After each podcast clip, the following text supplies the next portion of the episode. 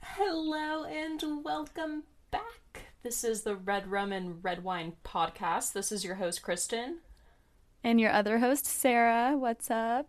What is up? Oh my gosh, there are actually people mm-hmm. out there in the podcasting realm listening to us. This is actually insane to think about. Thank you so much for giving us a chance and hopefully for sticking around. Yes, we it's definitely more than the two downloads that I was anticipating, including you and me downloading them ourselves. So mm-hmm. Yeah. much better than we anticipated, and yeah, can't wait to see where it goes. Yes. What are you? Speaking of oh, Oh. so I was just about to ask you. Speaking of where it's going, what are you drinking?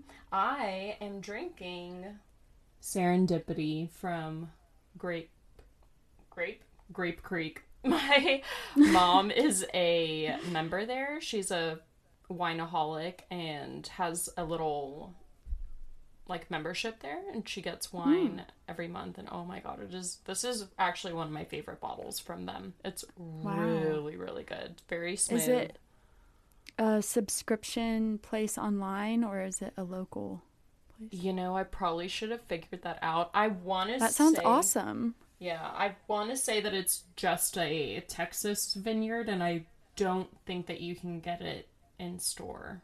Ooh. Hmm.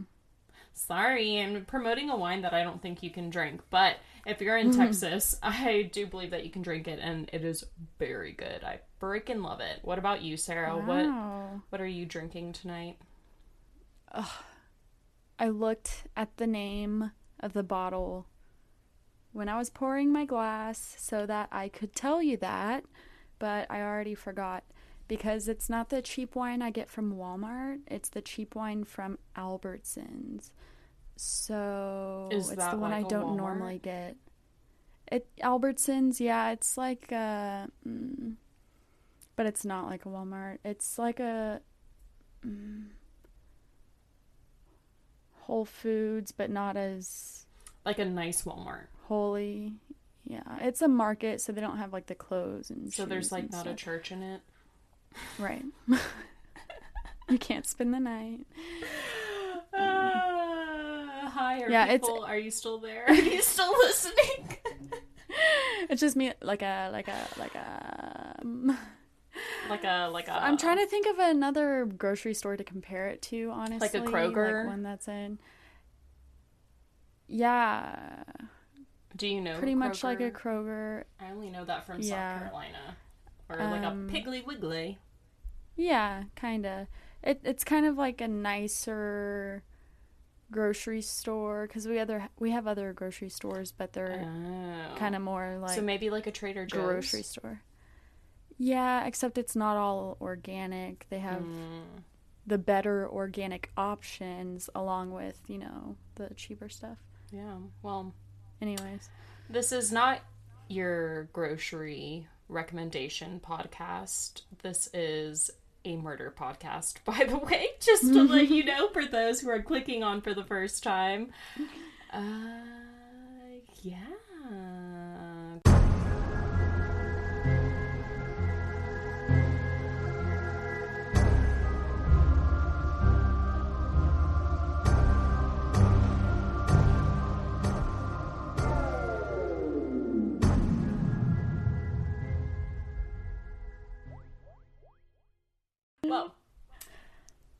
It's a good thing that we have wine because today's case scared the shit out of me. Last night, doing some last minute research for this thing, and literally almost died five times in my sleep. It was not a good time. So, I Can't wait. It's gonna be good. I'm. I'm. A Can't little... wait for a bad time. Yeah, speaking of, so it reminds me that we actually are doing a new thing. Three episodes in, I know we're already switching it up. so on our Instagram, go watch me embarrass myself. The cover art that we have for our photos was actually done by yours truly. The inspiration behind that cover art was actually due to today's episode, which is Bigfoot. Oh. Oh, Mr. Big and Hairy. What are your What are your thoughts on Bigfoot, Sara? Are you a Bigfoot believer? Um, as I mentioned before, I'm kind of a see it to believe it person, and there's not a lot of concrete proof on Bigfoot. And so I would love to believe that there's this mammal living in our world, tucked away in different woodland areas and different types of terrain, you know. But I'd have to see one to be like, hell yeah, they're real. Well, have you seen that uh, photo, that really famous photo that everyone associates with when Yeah. they. Yeah.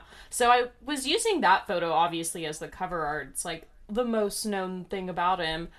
So, what do you think of that photo? Because honestly, I hadn't looked at it in quite some time because Bigfoot is not my thing. I do like the paranormal, but I'm not a big like believer in it. So, it's kind of funny that I'm doing this case, but looking it up after so long, um I mean, I know that there are like documentaries on it going pretty in depth, but it looks kind of fake to me. Like, I don't know, I drew the eyes in a particular way that honestly it made it look like a mask, but I don't know if it's just like the graininess of the photo. We'll post it on the Instagram along Yeah. with my beautiful self drawn portrait of it.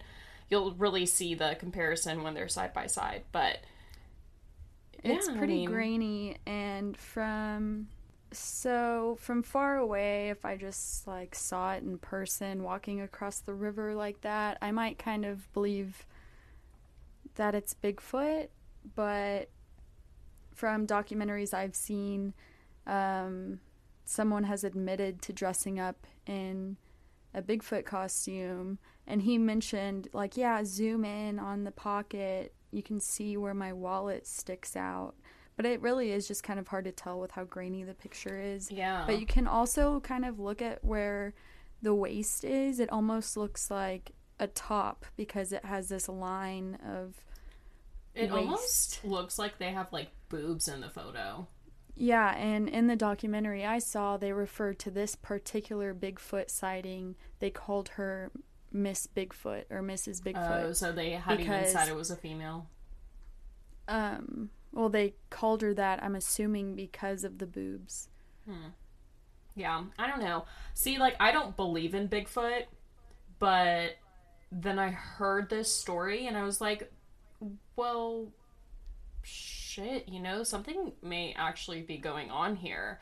And so I decided to just drop what I was doing right away and start researching this case. And the case that I'm doing today is the Alaskan bullworm. No, it's not. I'm sorry. It's the hairy bushman of Portlock, Alaska. I'm sorry. Doing What's this. a bullworm? Have you not seen that episode of SpongeBob Oh, that where he's wrangling the bull? Okay, He's like, it's yeah. big, it's pink, it's. I think it's hairy. it's an Alaskan bullworm. That's all I heard throughout researching this uh, case was like that going on repeat in my mind. Okay, no, it's fine. It's just me. It's just me.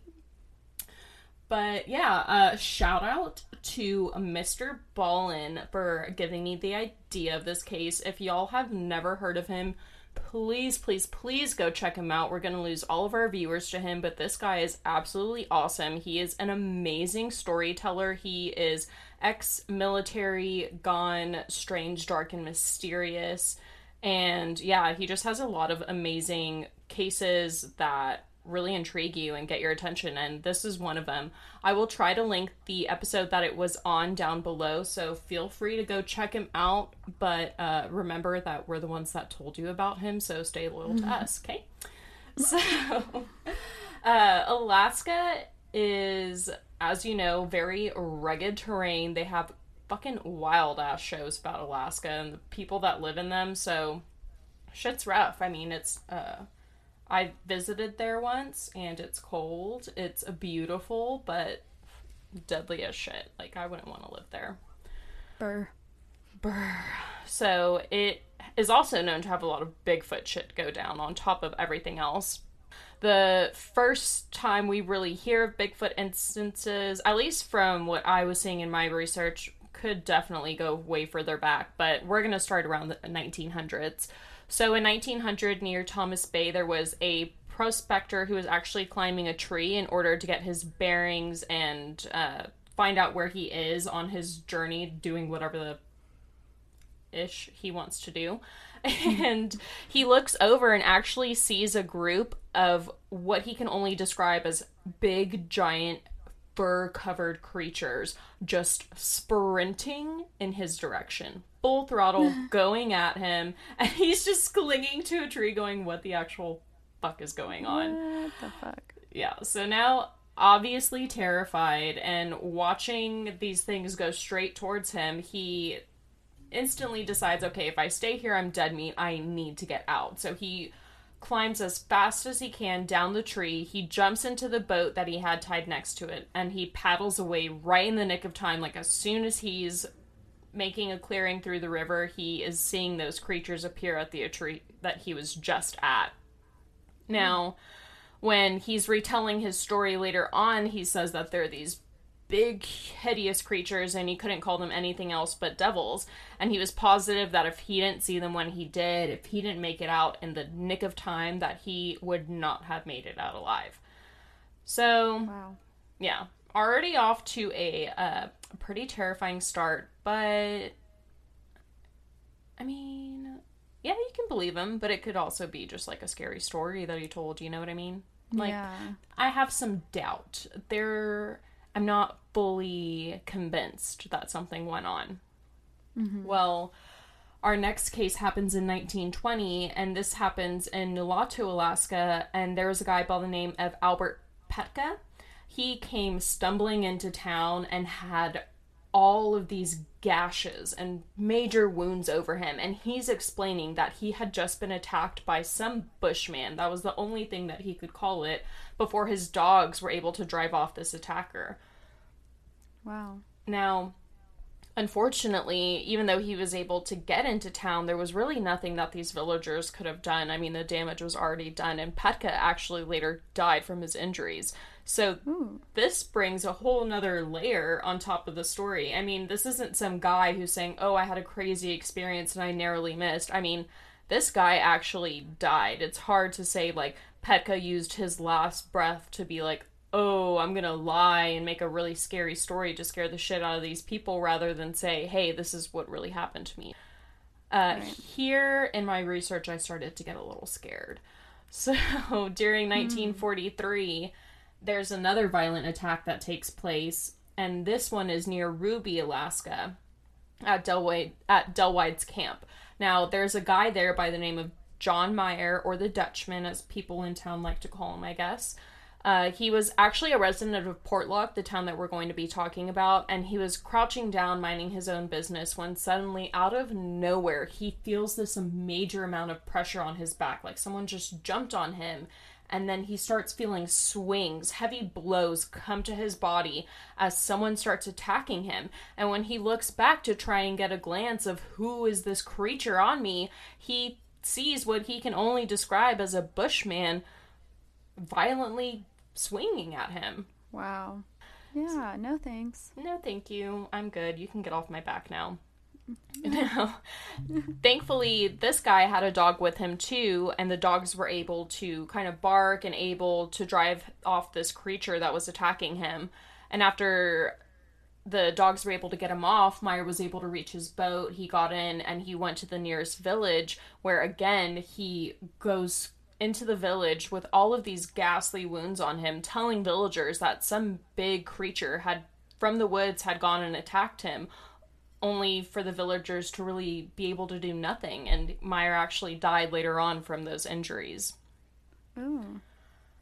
So you have all of these random Bigfoot occurrences happening all throughout Alaska, but out of all of the occurrences that I found, the events in Portlock were by far the most terrifying and honestly revealed the most into a potential creature or bushman or Bigfoot or bullworm, whatever you want to call it, actually existing.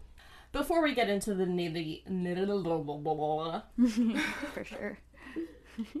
before we get into the nitty gritty, I got to give you a quick history lesson, okay? Can't just encourage you to drink a lot. We got to teach you some things, make you look good for mom and dad. Portlock is located on the far southwest edge of the Kenai Pen- Peninsula. I have no idea what that means, and I'm sure neither do you, so we will post a photo of it. But if you happen to be in the Alaska area, it's not too far uh, northeast from Kodiak Island. And it is so small and tucked away that you cannot get there by car or normal travel. Some people say, like, maybe you can get there by an ATV, but the people that live in the villages nearby say no, that's not possible. So, really, the only way for you to get to this place is by boat or a bush plane.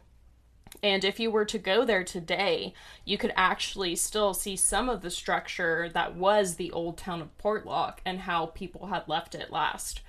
So mm. the first people to actually inhabit it, inhabit this island were the uh, British Royal Navy, and the town is actually named after its captain Nathaniel Portlock. And they hit shore in 1786 and basically, they were there in order to try and get fur needed for a private partnership that Portlock had had with two men named George Dixon and Richard Et- Etches. And this was all under the command of King George. So they were going over to Portlock, trying to get their coin, trying to get some fur, make their way. So they only stayed about three weeks during mid July. And all of this is in a book from 1789 called A Voyage Around the World, but more particularly the Northwest of Coast America. Hmm. Yes, that's a book title. It's oddly specific. Oh my goodness. Um, but it just basically tells talks about the whole journey, how they anchored around Cook Inlet and uh, which Portlock calls Cook River, and they do history stuff by the earlier 20th centuries, after some time has passed, in 1911, Seldovia Salmon Company had actually built its first cannery in the Lower Cook Inlet. And in 1912, Fidalgo Island Packing Company had built a cannery up in Port Graham. And for those who don't know, a cannery is literally a place where they can things. Context clues. Um, probably fish, yeah. Yeah probably fish with all the salmon and fish in Alaska. Yes. Okay, I'm gonna stop talking. So three years later, Portlock pops up.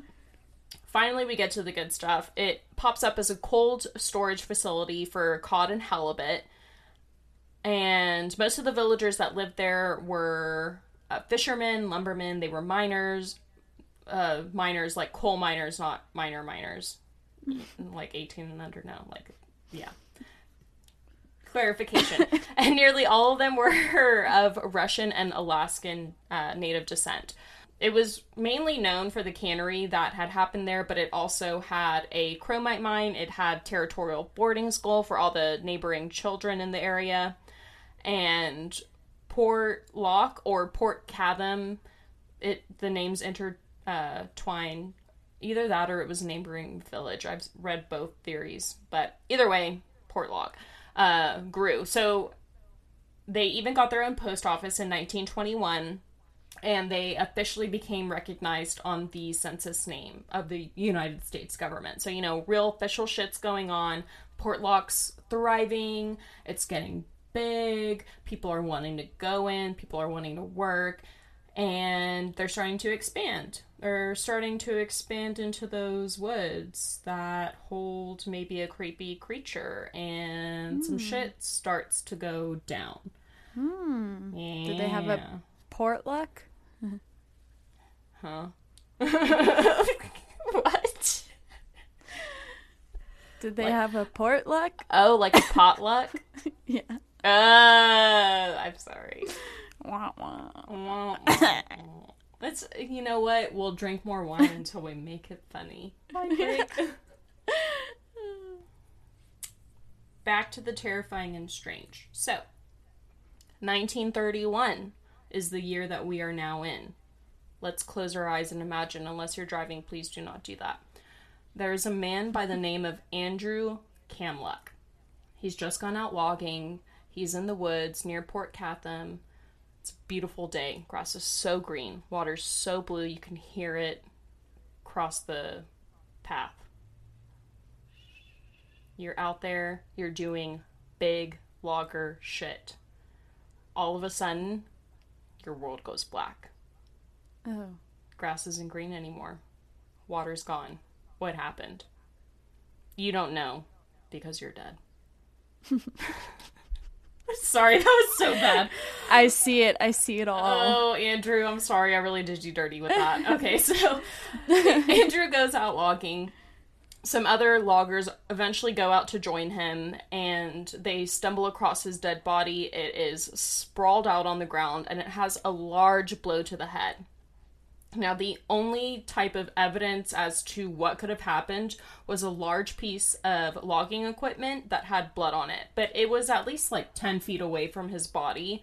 So it's not like he could have hit his head and theoretically, I guess, like stumbled the 10 feet. Well, I mean, like in my mind, I guess he could have. It seems pretty logical, but mm-hmm. I guess the way that they're wording it, there was not a blood trail or there wasn't any Yeah, evidence dragging trail. yeah to say like oh he hit his head and then somehow got to where his body was. There's just no evidence to support it.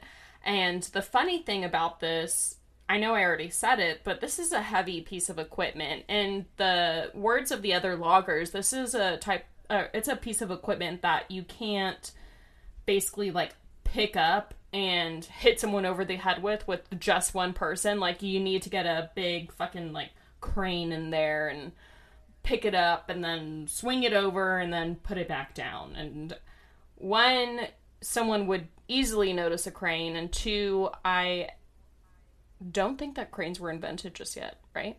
I don't know. 1930s Yeah, they had some probably, yeah. probably like a wood crane Some kind some kind of uh farming equipment that there was a used for a wooden crane like some that some hamsters would have ran and like powered some giant hamsters and the wood crane.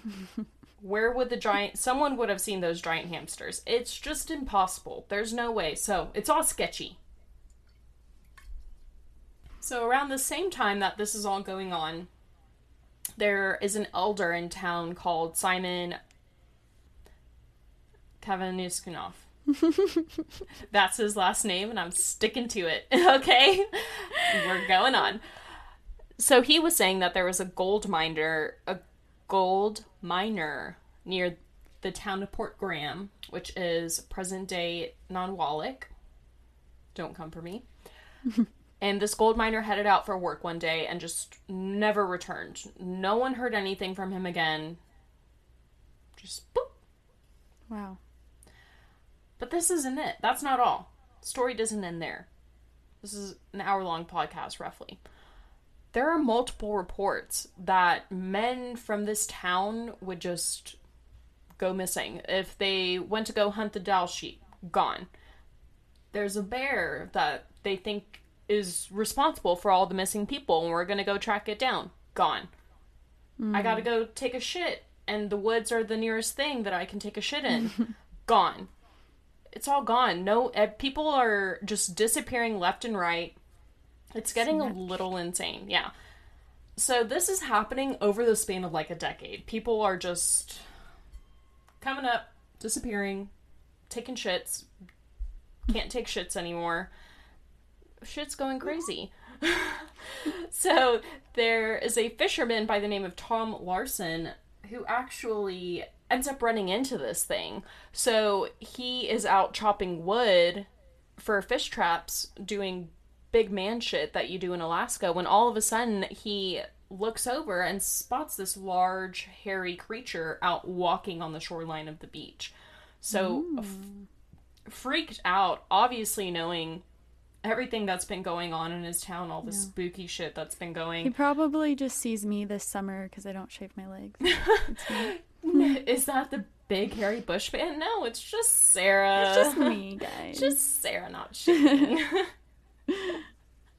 obviously freaked out. He decides instead of running away, this guy decides to run all the way home, which I Okay, I get the logic in running home because that's where you feel safe, but he goes home to grab his rifle and then runs all the way back to confront the creature. Which I'm like, why don't you just stay home? There are so many people that have been disappearing in your town and you're gonna go confront it. Like, I don't think a gun, but whatever. He goes to confront it and goes to the water's edge, points the gun up, is a, has his finger on the trigger, ready to fire. When he just kind of freezes and he can't explain it in any other way other than he just like had a gut feeling not to shoot it. So he didn't shoot it and let it walk away. Hmm. I think he was Proud just him. I but think he was trying to get some girls in town. Maybe his wife had just left Yeah. him and he was a little lonely and wanted some action because Yeah. eh. And then like why would the creatures stay on the beach that long? I was gonna say it was in the same spot, just waited there. yeah. And like apparently these How These- old was this guy? right? I don't know. it doesn't say. But I don't know. These like apparently these creatures don't like to be seen. So it's all kind of it's all getting sketchy. It's all mm-hmm. sketch. There is actually an article in 1973 from the Anchorage Daily News, and this is where shit gets real. So, during the height of World War II in the 1940s, there actually were rumors going around in town of bodies washing up to the shore. And not just body parts, but body parts that were violently torn to shreds. And the hmm. people that found these body parts said that there's no way like a bear could have done it. I guess like maybe Where'd they come from? some lagoon. They like don't in the ocean, or it was a landlocked, like a yeah lagoon? I guess. I think yeah, lagoon's like a landlock. I cannot remember. There's some TV show where the mom is trying to sell a pool, and it's like kidney pool, and she's like, "That's such an ugly name. What can I name this other than a kidney pool?" And then the kid goes, "No, mom, it's a lagoon," and she's like, "Oh yeah." So I think that means that lagoon is enclosed. Long story short, but Yeah, or like um, it's like a lake. connected to I think it's like a lake. body of water by stream into lagoon, possibly. Yeah, but that makes sense. So they could be coming from. Well, then I don't Yeah. know because if it's like washing up onto shore, doesn't it technically need like some kind of wave? Let's fucking debunk it right here. Let's go science. Like, if how would it be able to? Well, it could be maybe big enough to where it has a little shore, and maybe body parts just started floating up from the bottom. Like if said Sasquatch was using it as dumping grounds or something. I don't know. Yeah, it's all. uh, Like it's in the newspaper, so you're like, oh, I gotta believe it. But it's saying that this happened in the 40s, and it's a 1973 article. So I'm like, Oh, eh, yeah. Okay. what'd you find? I don't know if you can. It's like Yeah, so it's like an enclosed little oceanic little lake. So it can be big enough to where it has shore. But then, like, how would it be able, like, do lakes have their own tide? Or, like, how would the body parts mm. be able to. Whatever. Either way, some body parts were going up on shore. People were freaking out. Crazy shit was going on. On top of this, there are some villagers that uh, went out, like, to go track a moose, you know, like Alaskan shit. So, on top of this, you have some villagers that were out tracking moose over some soft ground near Portlock when they had actually talked about how they found giant, what they could only describe as like man like tracks over 18 inches in length, closing up on the moose tracks that they were, in fact, trying to follow. So they're coming into the village saying, like, there's proof that there is something like over six feet tall roaming around the mountains, big, hairy man. And I just gotta know is he single? Hell yeah! You know what they say about shoe size, girl? Hit me up, Mr. Big Hairy Bushman. Okay. Join our mm-hmm. Patreon so you can pay for my therapy. so they also find signs of a, a short struggle in the grass where it's matted down. They say that there is blood everywhere and even bits of what look like boot moose or bear meat around the crime scene or like the little fight. So some wild shit just went down. So something is going on. They see that the tracks, as soon as the fight is over, lead up to the densely fogged mountain. So I mean, it's like something big enough to take a moose down. It's a big boy out there doing scary, scary shit. Yeah. Did you see that um, video that went pretty viral a couple years ago about that huge moose in the middle of a town, probably in maybe Alaska or maybe it was Minnesota or somewhere? But it was just this huge moose that was walking across the little town, totally out of place, but it was huge. No.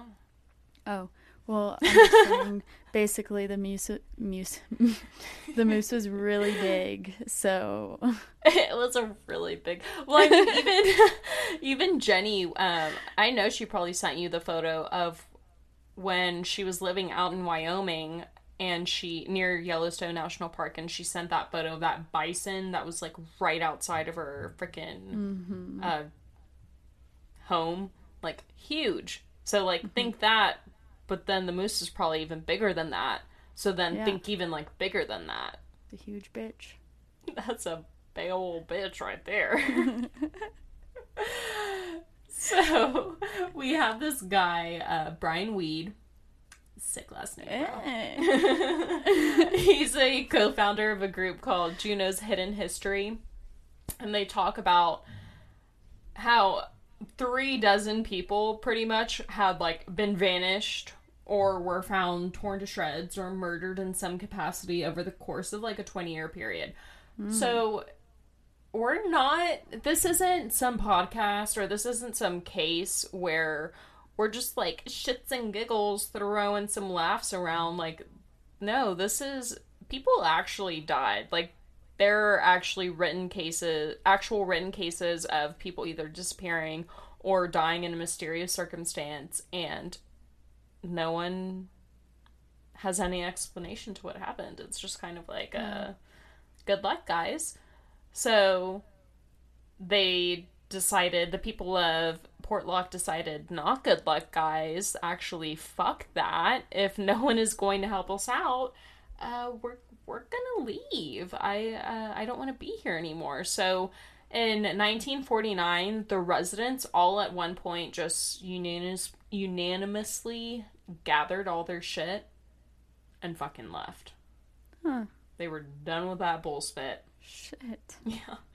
So, oh man, this part is so fucked up mm-hmm. because I don't know if this guy already. I mean, he probably already had his job at the post office, but the guy at the post office had to stay until like the post office officially closed, which wasn't until a year later in 1950. So this poor guy Wow. is staying in this ghost town by himself. And I'm just mm-hmm. like, who did you piss off in your former life to get that job? Because holy shit. He said it was the most horrifying experience of his life. He said that he would see creatures walking near the tree line. He said that he would hear the most creepiest, eerie sounds at night. I, ooh, ooh. Ugh. No one wants to go around Portlock. It's the Alaskan hotspot of gossip. Everyone knows like some scary shit's going down. And if you are a resident of Portlock, you are like a freaking celebrity up in Alaska. There is a woman actually by the name of Melania Helen Kell who was a villager that was just a child when her parents had decided to pack their things and leave Port Chatham. Melania was born on January 25th of 1934 and she had voiced and uh, like what's the word that I'm looking for? She she verified the multiple events that had caused these villagers to leave and in her words she said that it was caused by the hands of the non Nantiinaq.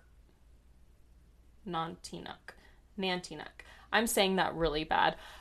Mr. Ballen says it a certain way. The uh, like wording of it online was a little bit different. I don't know, so I'm just gonna say the Nantiinaq. I'm sorry if that's wrong, but we'll move on. Kristen doesn't know how to talk, anyways.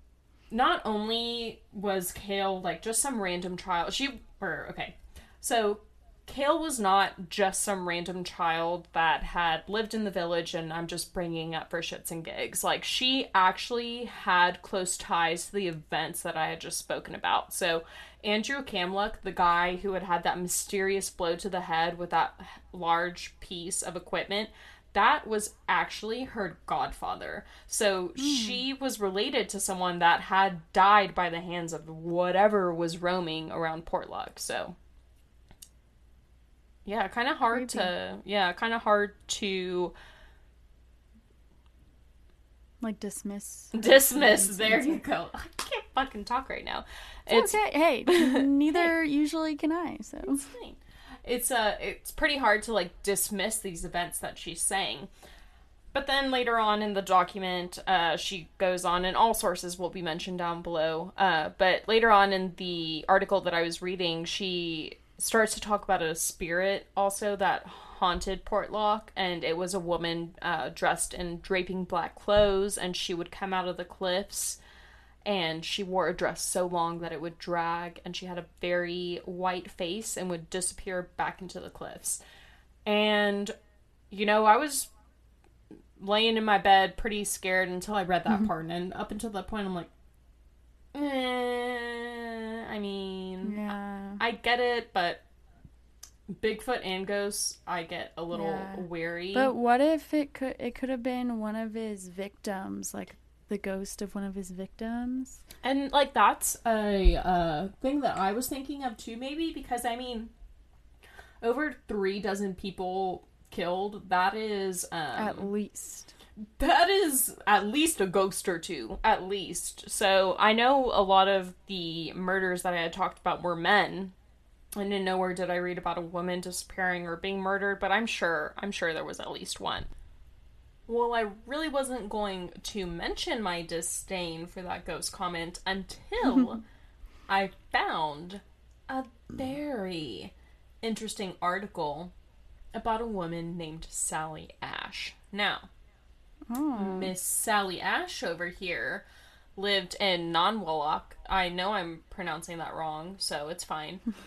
but her mom was born in Dogfish Bay near Port Chatham slash Portlock, however you want to look at it. And Sally would actually go on to become a translator for her cousin, Miss Melania Kale.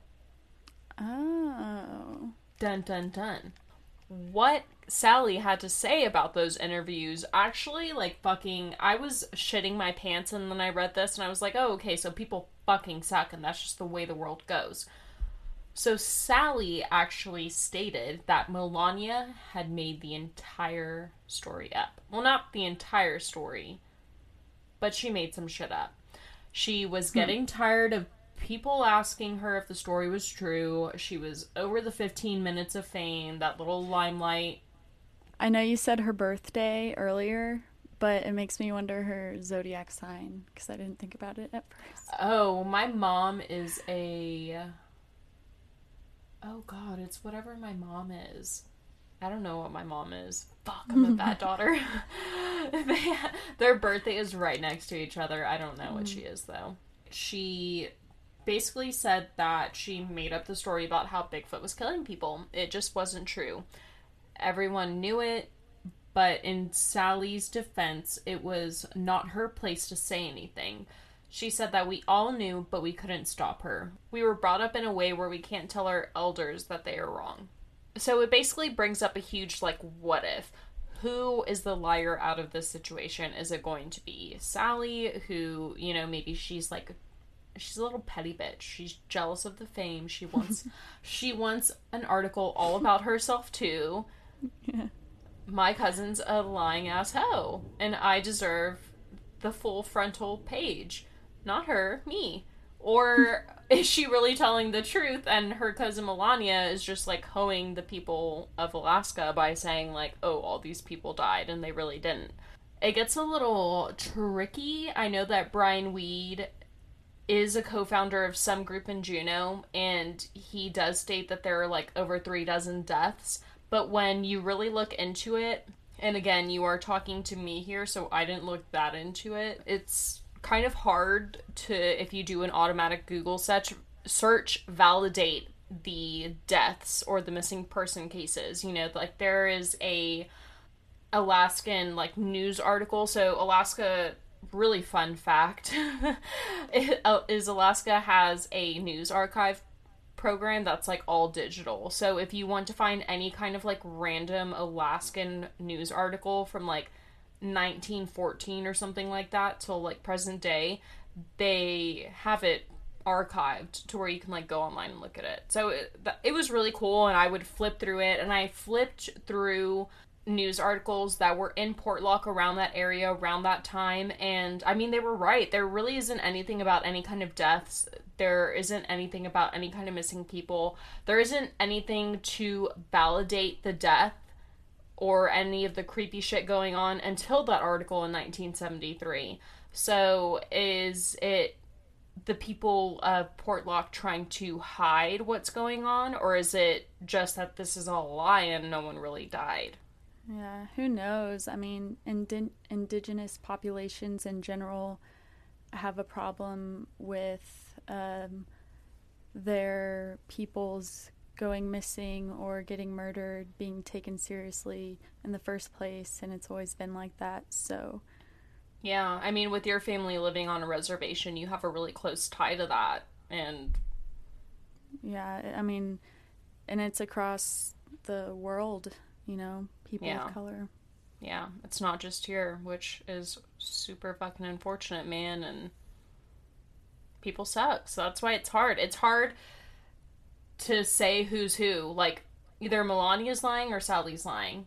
One of them is, but it's going to be hard at this point to know the truth. But what you can say is for sure is that Andrew Kamluck, Melania's godfather, actually was slain. So out of all of these strange mishappenings, there actually was, and I mean, not only Andrew, there was the guy in Ruby. Let me scroll up and get their names. Uh, Albert Petka and John Meyer, two other guys who were alive and well and just died because someone or something had attacked them. So maybe the bodies didn't go up into the lagoon, and maybe there weren't missing people going away when they went to go hunting or fishing. But there are still two deaths where people were attacked by something that they say wasn't human, and you still have an accidental death. So even if 60% of the story is bullshit, you still have a good 40% where you're just left saying, like, what the fuck? Yeah. But even with Sally saying that her cousin was completely lying and not telling the truth about any of the deaths of the Nantiinaq, she still doesn't completely deny the existence of this. In fact, she actually goes on to describe an experience that her brother had had where he was out fishing and there was this rather large creature with what he could only describe as like a horrid stench. And just like when you think of not showering for what was it, 58 days? 98. 98 days? Like, think of that times a thousand. Like, just wretched stench was the only Times thing three, 365 a year. for 420 365 a life. Wait. just bad. So yeah. so just imagine like the worst stench that you've ever smelled times a million. It was just really bad. Sees this really bad smelling creature and for whatever reason says that like it looked like it was part human. Like this wasn't a bear, this wasn't some kind of animal. This was something that looked like it had some kind of human characteristic to it. So just really weird freaky shit going on. Yikes. So you have all this going on and kind of like after the article with Sally everything kind of dies off. You don't really hear anything else about it. Um and really the people of Portlock or after the people of Portlock leave, no one dares to return. I mean, even people who are somewhat interested in it, obviously you have a lot of YouTubers wanting to go out there, you have a lot of like people wanting to get famous, trying to find the creature of Portlock. There are plenty of videos on Amazon and whatnot, but it's a really rare handful that you see actually try to go out. And really the people that do go to Portlock become stuck there due to unfortunate circumstances. Uh, so you have like groups of fishermen that were said to have been caught in a storm and they had to make do with the land of Portlock. And as soon as they get off their boats and they're like ready to make camp near the tree lines, they see a huge creature and they just decide, you know, fuck that and turn right around and like go back out into the storm. They minded their damn business. They minded their damn business and they stayed the fuck away, which is hello, learn a lesson from them. That's the best thing to do. Uh, so, really, the last story I was able to find of Portlock came from a guy named Ed. He wanted to stay anonymous, so take that with a grain of salt. This was posted on a blog online on the internet. You know how the internet is. She's sometimes sketchy. But he did hmm. say that he was working as a paramedic in 1990 in Anchorage, and he had received a call from a man having a heart attack in the state jail in Eagle River. Mind you, like, I think the jail called him, not the man, but Yeah. Details. So the guy was a native in his 70s, and once Ed was able to get him stabilized, he began to transport him over to the native hospital in Anchorage. And over there on the way to the hospital, obviously, Ed and this older man are trying to make small talk, just trying to get him calm, get through the ride a little easier. And that's when they find that they have a common interest of hunting. So they begin talking about hunting. You know, where have you hunted? What kind of game have you caught? Did I just use that right? Am I well um, versed? I don't know. Yeah, Yeah, I think you got it. I think I did too. Yeah. Don't tell me if I'm wrong. I don't want to know. just let me think I've that never I'm right. no. I've never been hunting. I've gone to hunting leases to party. You know, I was just over I was just over in uh, Austin and there is this huge house that it literally looks like an amusement park when you walk up. There is a giraffe like a real sized bronze statue of a giraffe in front of this huge ass mansion. And when we looked it up, we were like, there's no way that that's a legit house. So we Googled it, and it is a legit house, and it's to this dude who owns a lot of like exotic pets, I guess, like exotic Hmm. birds and all this crazy shit. We were like, damn, does he offer like tours and whatnot? And it was like, no, the guy just lives there. And apparently the neighbors are real pissed because those birds are real fucking loud. But I This- can imagine. it was insane. Like the statue alone probably cost more than my house. I mean, probably not. It was maybe like 10,000, 20,000, but still a fucking Probably big more. ass bronze statue. Yeah, probably more. I don't I'm not rich. I don't know these things, but it was huge. Oh no, just God. from an artist standpoint. Standpoint, yeah. Not that I'm from my an accounting artist in any means, but From my accounting standpoint, I would say fifty thousand dollars times present value carry over the future time value. my head just spun backwards and back around. Good because none of that was real, so it should have. Even if it was, it would do the same. It would make me glitch. Okay. Sorry, alcohol is important right now. The podcast is Yeah. Sorry, alcohol is more important than talking on this podcast. So, we are back to Dogfish Bay. Ed is hunting. He's not hunting, but the old man and him are talking about hunting in Dogfish Bay. and so, all of a sudden, as soon as Ed mentions that, yes, in fact, he. No, we were talking about game. Okay. So they're talking about hunting, and Ed says that he actually had been hunting near Dogfish Bay. And as soon as Ed says Dogfish Bay, this old man, even though he's like in the middle of a heart attack, fucking shoots right up, is like, What did you just say? And then grabs Ed by the front of his shirt, looks him right in the face, and just looks him right in the face and says, Did it bother you? And as soon as the old man says this, Ed's hair on the back of his neck just just goes straight up. And the only words that Ed can gasp out is yes. And then the old man goes, Did you see it? And then Ed replies, No. But then he goes, But did you see it? And then the old man goes, No. But I had a brother that done seen it. And guess mm. what? It even chased him. And then Ed goes, Wow. wow. Then- Intense. intense. But then later on, later on in the article, let uh, Ed kind of describes, I guess, like his experience with the creature. And this is what I was reading when I was high on life because high I live on in Texas, and the only thing we get high off of is life in this state. And so, Texas. Texas, I started to get a little nervous. So I was now now I say now the year was 1973 and the month was of August.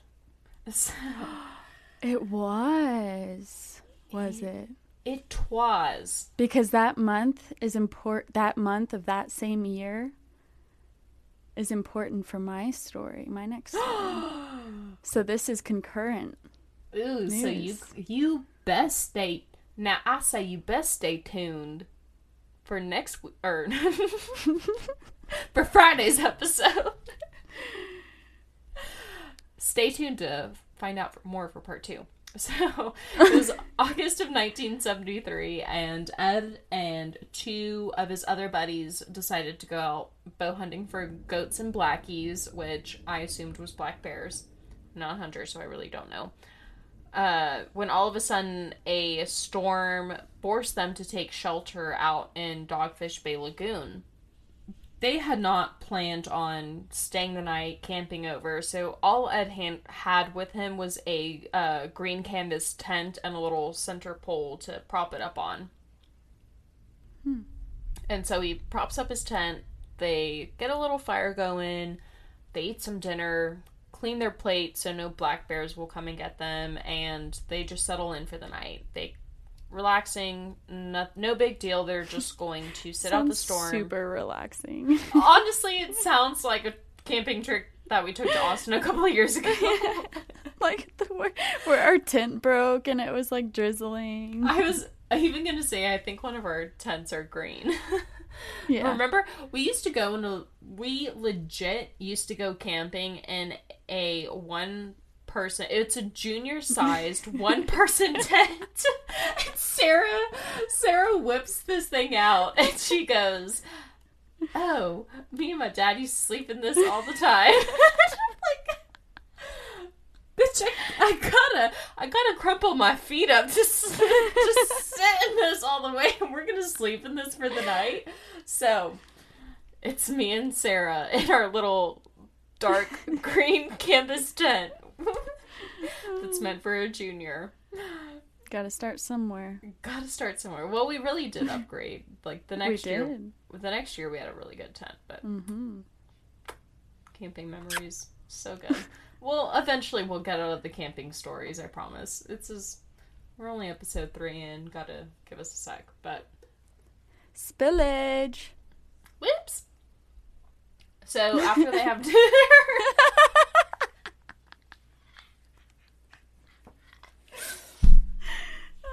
you do not tell the audience what happens during our break time, during our alcohol sip time. Maybe I'll get to y'all y'all. That's Texan for you will You all. all. You all. You will all. You y'all. will all. Y'all see in the future. Hopefully, if you ever see our videos. Tell your friends about us, and maybe you'll get to see us live on the TV. So, fuck. so after going to sleep, they're in Snooze Town. All is quiet, just aside from some mild howling winds. Little. So it's around 2 a.m. when Ed is suddenly woken up by one of his hunting companions, Dennis. And Dennis tells him that he hears someone walking right outside of the tent. Hmm. So as soon as Ed hears this, his heart fucking drops. And he does that little thing where it's like, you know, you're in the car and you're trying to get directions to the place, so you turn the volume all the way down to make yourself direct better visually.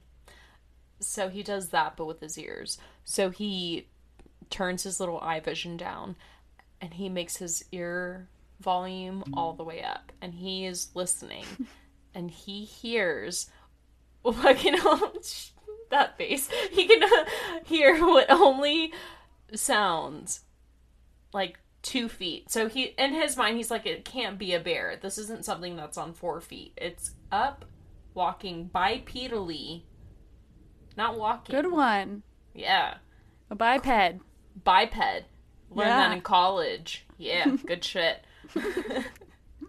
so he's not walking, but rather he's creeping around the tent until he Yeah. makes a full circle. Big, I mean, big, slow, heavy, creepy. 18 Creeps. inch but steps. and you know what they say about big feet. Big problems. I don't know. Unless it was a Miss Bigfoot. And then you know what they say about big titties. no personality. Oh, yeah. I wouldn't know. You can tell this is a small itty bitty community hosting this podcast. So, but that's all that happens for the first night, at least how I read it. Uh, so yeah, that's all that happens the first night. Bigfoot's just- a creep. Yeah, he's creepy. He's wondering if he can sneak in and grab some panties. He wants to know what's up. so that's all that happens for the first night. The second night, they're kind of like doing that. Bro, yeah, that was some like, oh, you were scared. You were scared. Nah, nah, you were scared. You I wasn't. scared. You weren't scared. I was scared. You- no, were no, no. Was I scared? Nah, you were scared. They're doing that shit, and they kind of end up like, ha, ha, ha, yeah, no, I'm not scared, but uh, let's leave the pistol locked and loaded and a flashlight in between us while we go to sleep. And they're like, huh, yeah, I'm not scared, but that sounds like a good idea. Let's do it. So they do just that, and they decide to go back to sleep, and they end up dozing off. But then Ed is woken again by Dennis squeezing his leg, and when he goes to check his little watch, it's two thirty. So around the same time as the night before. And as soon as he looks up to kind of like get his bearings on what's going on, he looks up and sees the third companion, Joe, is actually already awake and has his rifle in hand and is like ready to fucking go out guns blazing, shoot whatever is out there. Blast off. Yeah. So it was then when he kind of like sees the gravity of the situation, Ed hears a step that he says could not have been more than 10 feet away from the tent. So, I don't know how you can hear what 10 feet is. I just suck so bad at that. like, he's a hunter, so I'll give him the benefit of the doubt, but at the same time, like, bro, you're just saying this to get chicks. Well, I can only comp like try to comprehend. It's crazy shit. And again, yeah, so it's he said that it sounded like it was on two feet. Don't know how we can well, maybe. I don't know. I don't know cuz then if you're walking one paw at a time, then it could easily be a mistake for two feet. I don't know. But it took step after agonizing step until it completed the same half circle. They're like chilling. Well, they're not chilling. They're fucking terrified. So they're there for hours and they're like, what the fuck do we do, man? What's the right move? If we go out there, are we gonna die? What's gonna go on? What's gonna happen? So finally, they're like, fuck it. Enough is enough. You're a little bitch. No, you're a little bitch. No, you're a little bitch. And finally, the one that drew littlest bitch went guns blazing out, but he didn't find anything. Brought a flashlight out with them. They looked around. They couldn't find anything. They couldn't even find tracks. So it was kind of like a mystery, I guess, as to what. Yeah. So I don't know. It's this is oh. also around the same year that I found the other story of the three gentlemen going hunting and then seeing a big creature in the tree line and then disappearing. I'm not going to speculate and say that this is the same group, but it may be the same group, just mm. exaggerating their experience. Mm-hmm. Uh, I don't know. I don't want to say, but I will say that there's a lot of correlating timelines to make me think that maybe some of this is not true. But it all just depends. It's I'm ruining it. It it's adds fine. up. Yeah, it mm. adds up. But So then also, if it were like diving deep into the Bigfoot, why not just separate them? yeah, I don't know. It I don't know. There are a lot of there are a lot of questions. So by the third night, they are basically like, fuck it. We're done doing this. If this guy decides to come into our site, to come into our camp, mess with our shit, we are going to go out and we're going to fuck his world up. And then nothing happens and they get a break in the storm then they leave. And the end that's how it ends. Yeah so it's it's all kind of i don't know it's He said, she said. it's a lot of he said she said. There's a lot of um really fucked up stories but then you have people saying oh it's not as fucked up as you believe. It's maybe made up. You have maybe one or you have like two or three murders that can for sure be counted for but other than that like that is portlock hi welcome to the end of this podcast. That is portlock alaska and the big hairy bushman that terrorizes it. But does he terrorize it? I mean yeah. at the end of the day, you do have Andrew, you do have uh whatever his name is, all of those guys, Albert, you have that other dude. So you have a couple of people that did die in mysterious circumstances. So something did happen there, regardless of if you believe the three dozen people that went murdered or missing or whatever on top of that. There is still two or three murders that legit can be accounted for, really did happen, and there's no explanation to it. And at the end of the day, there is still a town that decided this shit is too scary, I'm going to leave. So, how are you to say that those body parts didn't end up washing up to that part of like something so traumatic must have happened for an entire town? We're not just talking one or two people or a family or maybe half the town. You're saying an entire town just decided one day to up and leave. Yeah.